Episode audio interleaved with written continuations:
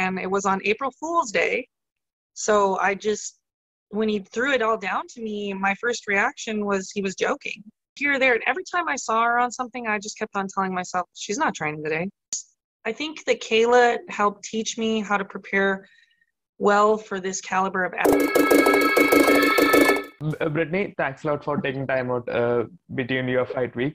So, how's it going there uh, with the last minute preparations? Um, everything's been going really well. Uh, I've actually had a pretty pleasant time in the bubble. Um, I've only been here a couple days. I didn't have to do the long quarantine, and um, yeah, I've, I've had a pretty great experience. Nothing, nothing bad so far. Okay, so uh, how was the camp for this fight, uh, according to like you've been part of a lot of camps in your career so far. So how was the camp for this particular fight?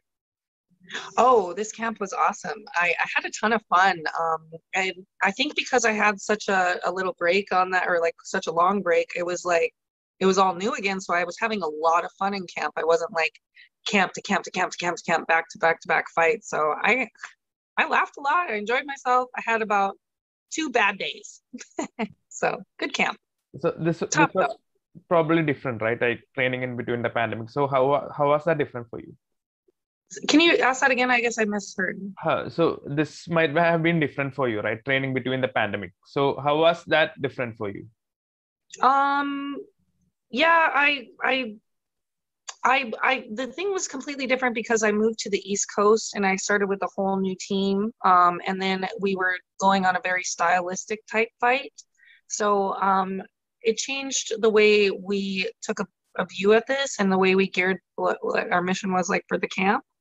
Um, but I mean, a camp's a camp. Not a lot changes. Like you, you're going to go in there with a game plan, work it, uh, find your flaws in it, and then you know make corrections. So we just got straight to work. I guess. I guess I changed from going to grappling back to MMA. So I just really geared everything back to MMA and let go of sport jujitsu for now. Awesome. So how do you feel with only few days left for the fight? You do you have that Rocky Balboa feeling now?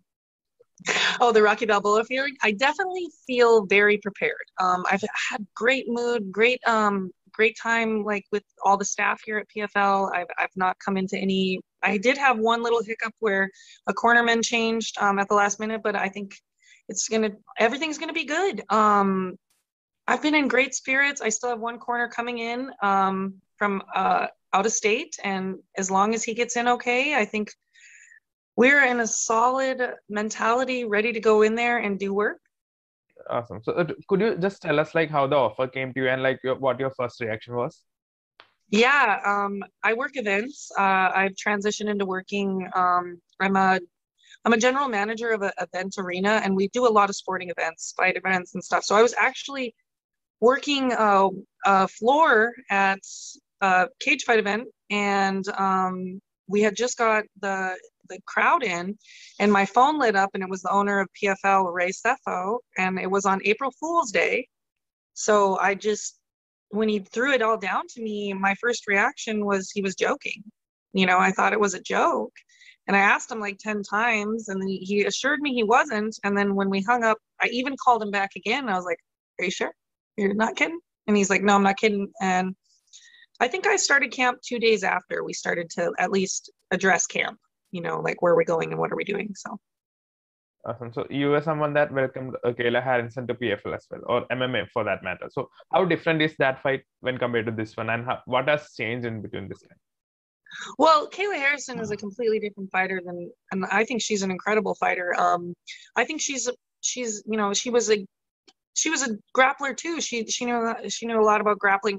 Wait, she knows a lot about grappling. She knows everything about grappling. Not really, you know what I mean. But she's good and um, so we just we were on the same there and you know it's a completely different fight fighting Claressa. i'm fighting a striker learning grappling um, i feel years ahead in um, it's a completely different fight you know completely different game plan um, i feel very more prepared for Claressa than i was for kayla and i probably should have been a lot more prepared for kayla so i just i think that kayla helped teach me how to prepare well for this caliber of athlete and i went into this camp with a better um, better game plan in general not just versus kayla just how to take on this kind of kind of magnitude of a camp you know so following up upon that game plan part, will keeping the things keeping things on the ground will be your game plan, and will you be looking for a submission win in this one?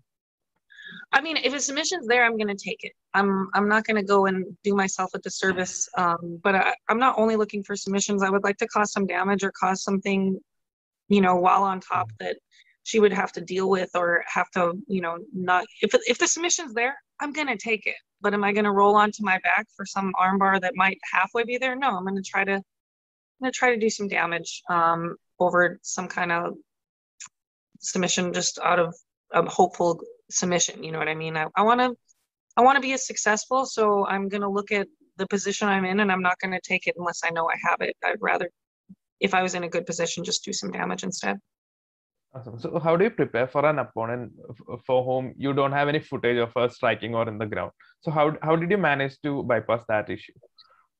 I think you got to start with a really good set of skills that are well rounded first, and be able to adjust. You know, um, you can look at everything you have to look at, like video or any of her past fights or boxing fights, how she stands, where she goes when she's hurt, where she goes when she's comfortable. Try to break all those things down, but there's a lot of unpredictable moments in an MMA fight. Um, a lot of things can happen that you don't you can't plan for. Um, but that's something that I think is going to do me uh, me a service. I've had more time in the cage of, um, you know, you can't make these things happen in um, sparring. You can't simulate them, and being able to have just experience on the grit that goes on in actualities in the moments, um, I think is going to give me a little edge ahead, um, and not figuring that out for the first time. Awesome. So, has it bothered you that the major portion of the spotlight is on Claressa? I mean, it's it's been wearing me like it's been, oh, it's been making me like it's like grated cheese that's what I keep on saying. It's like just grating at me. Um, um, it's gnawing at me. Uh, it doesn't bother me that she's getting a bunch of attention and a bunch of things. What the things that bother me is they're just like, oh, fuck Brittney. You know what I mean? It's like it kind of just a pass by. But no, I'm not. I, it actually gave me a lot of opportunity to train um, and not have to like I think she was taken around for all the commercials. She was brought here, there, and every time I saw her on something, I just kept on telling myself, she's not training today.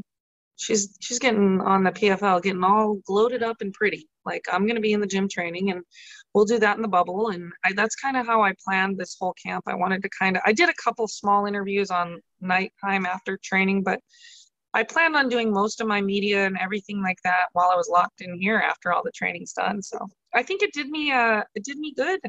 Good for her. She got a bunch of attention. Okay, so a couple of questions more. So, firstly, uh, the, there has been a lot of debates about boxers coming to MMA, and not a lot of them have fared well. So, do you see this uh, fight as an extension of those debates, and do you see yourself as, as a representative of the MMA community?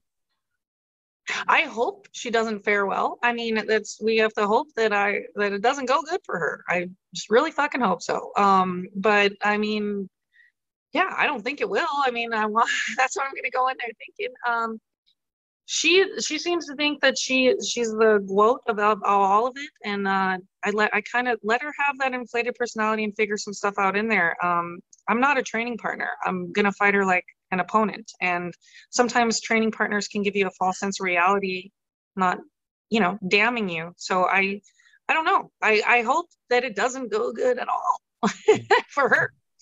Uh, so we are seeing a lot of MMA versus boxing debates currently. So do you think more boxers should step into the ring or for the jiu-jitsu match for that matter? I think if you have a quest to go seek out some personal thing, you should do it. Um, you know, once you're a professional athlete, you can't just all of a sudden start in the amateur. So I think you should do yourself a service and definitely go through and the experiences of training um, to make sure that you are prepared. Because if you're going into the pros, I learned, you know, I would I turned pro I think back in 2016 or 2000 I can't remember 2011 I don't know but when I went pro um, you know, there's no turning back. And sometimes these boxers that are already professional, they have to start there. And that's a that's quite a bit behind in the experience you gain in the cage and amateur. So I do I do tell anybody to follow any quest that they have after, but just get prepared and and uh, unprepared woman is prepared to fail. Awesome. So what do you think of win against Claressa will do for your future in general? I mean, for my future in general, man, doesn't this leave a cool little legacy mark? Um, I I get to write my diary about it. Um, I don't know what the stars will align next, um, but um, I'm definitely proud. Um, and proud to tell my son about it. Proud to tell anything. You know, it's just a it's a notable time, and I'm trying to like live in the moment because it's an honor to be the the extreme grappler in this fight. So it's I think it's going to be talked about for a while. Um, it's all I can fucking talk about, and uh, um, I just I yeah I'm happy about it. It's very very cool. So lastly, what's the message that you have the fans uh, about the fight? What do I have to say to the fans about the fight?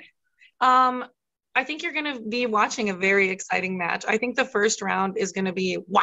I, I just see it in my brain and daydreams and all the dreams when I sleep is just going to be like, oh my God. And then we're going to go into the second. I do believe that the wear and tear I put um, in the grit, um, I will recover faster and be able to. I want to have an end in the second round. You know, um, I just am been in enough fights to know sometimes it doesn't just get over in the first round. You got to go into a little deeper water. Sometimes an athlete on the calibers that we both are. So I'm I'm prepared for three, but I want to stop it in the second. Awesome. So, uh, Brittney, thanks a lot for taking time out once again, and all the best for your fight. Looking forward to seeing you in action. Thank you so much for having me on. Have a Thank great you. night.